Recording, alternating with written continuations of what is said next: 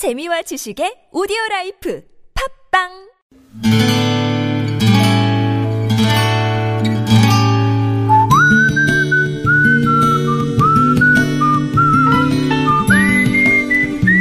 여러분 기억 속에서 여전히 반짝거리는 한 사람, 그 사람과의 추억을 떠올려보는 시간, 당신이라는 참 좋은 사람. 세 번째 사연은 서울시 양천구 신월동에 사시는 성수일 씨의 참 좋은 사람 만나봅니다.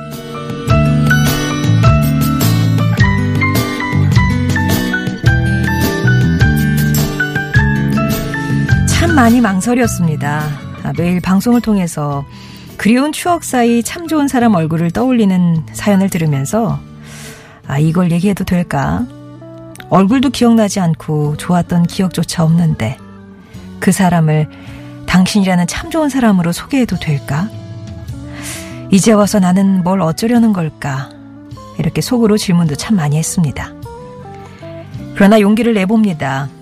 가슴 속에 응어리로 자리 잡은 그 사람의 얘기를 꺼내야 하는 두려움보다 한 번쯤 그 사람을 보고 싶다는 그리움이 더 크기에 조심스럽게 제 얘기를 시작합니다. 제 고향은 전북 진안군 동양면 성산리입니다. 공식적으로 저는 이남 이녀 중 맞이지만 비공식적으로는 외동아들입니다. 제가 태어나고 바로 부모님이 헤어지면서 새엄마 밑에서 자랐거든요.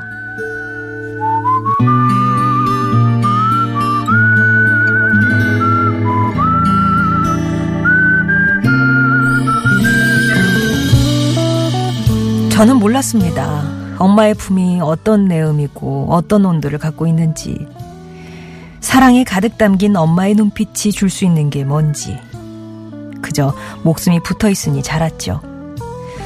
거의 제 첫 기억이자 다름없는 네다섯 살 때였나 봅니다.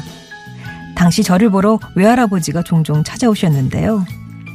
어린 제가 엄마가 보고 싶다고 했는지 딱 한 번 엄마를 보러 간 적이 있었습니다. 그런데 참 이상하죠. 엄마 얼굴은 기억이 나지 않는데 엄마의 남편이라는 사람이 걸어두고 간 경찰관 모자만 또렷합니다. 그때 장판 밑에 숨겨두었다가 습기 때문에 사가버리고 말았던 주소가 적힌 종이처럼 마음속에만 선명한 엄마라는 이름의 한 사람. 저는 당신이라는 참 좋은 사람을 멀리서라도 꼭 한번 보고 싶습니다.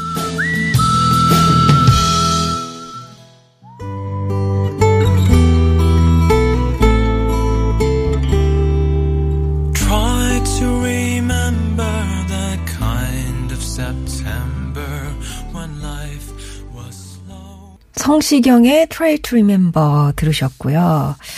아, 당신의 참 좋은 사람 이번에 함께 했던 사연은 서울시 양천구 신월동에 사시는 성수일 씨의 사연이었습니다. 기억하려고 노력하는 그 사람. 근데 얼굴이 떠올리지 않는 사람. 근데 정말 가까운 단어여야 하는데 너무 멀게만 느껴지는 그 대상은 바로 엄마였습니다. 안타깝게도 성수일 씨는 엄마의 이름을 모르신다고 하셨어요. 이름도 모르고 얼굴도 기억이 안 나고 사진 한 장도 없고 그때 외할아버지가 그 종이에 엄마 주소를 적어주고 가셨는데 혹시나 또 누구한테 들킬까봐 아빠가 아버지가 이제 또 버럭같이 화를 내실까봐 장판 밑에 넣어두셨는데 이게 좀 시간이 지나다 보니까 습기가 차서 주소 부분이 다 지워지고요. 종이는 사가버리고 말았다고 합니다. 그럼에도 그동안 인생 구비구비 막다른 골목과 맞닥뜨릴 때마다 생각나는 건 엄마라는 두 글자셨다. 이렇게 얘기를 하시네요. 아유, 이 성수일 씨가 살아오신 얘기를 쭉 들으니까 진짜 그 구비구비라는 말이 맞들 정도로 정말 예, 힘들게 힘들게 인생을 사시면서 그래도 변하지 않는 게 있다면 아, 난 엄마를 찾고 싶다. 그런 생각.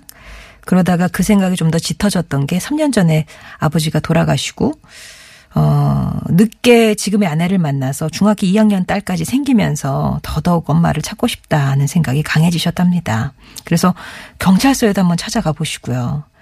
근데 부모님께서 이렇게 정식으로 혼인신고를 하신 적이 없어서 찾기가 어렵다. 이런 대답만 들으셨대요. 혹시 스치기라만, 스치기라도 했으면 하는 그런 마음으로 카캐리어 기사로 전국을 지금 돌고 계시다고 하는데, 아, 마지막으로 엄마 지금 하늘에 먼저 가 계실지 같은 하늘 아래 살고 계실지 모르겠지만 저 다른 거 없어요. 그저 엄마를 멀리서라도 딱 한번 보고 싶습니다. 이런 말씀을 남기셨습니다. 아마 지금 고향에서 부모님 뵙고 오시는 분들은 아유 왠지 더 마음이 아프실 것 같은 그런 사연인데요. 카캐리어로 전국을 돌면서 어떻게 스치기라도 했으면 좋겠다 그런 바람으로 다니신다고 하셨는데 만나시지 않으셨을까? 아, 만나셨기를 바라는 그런 마음 또 전해드립니다.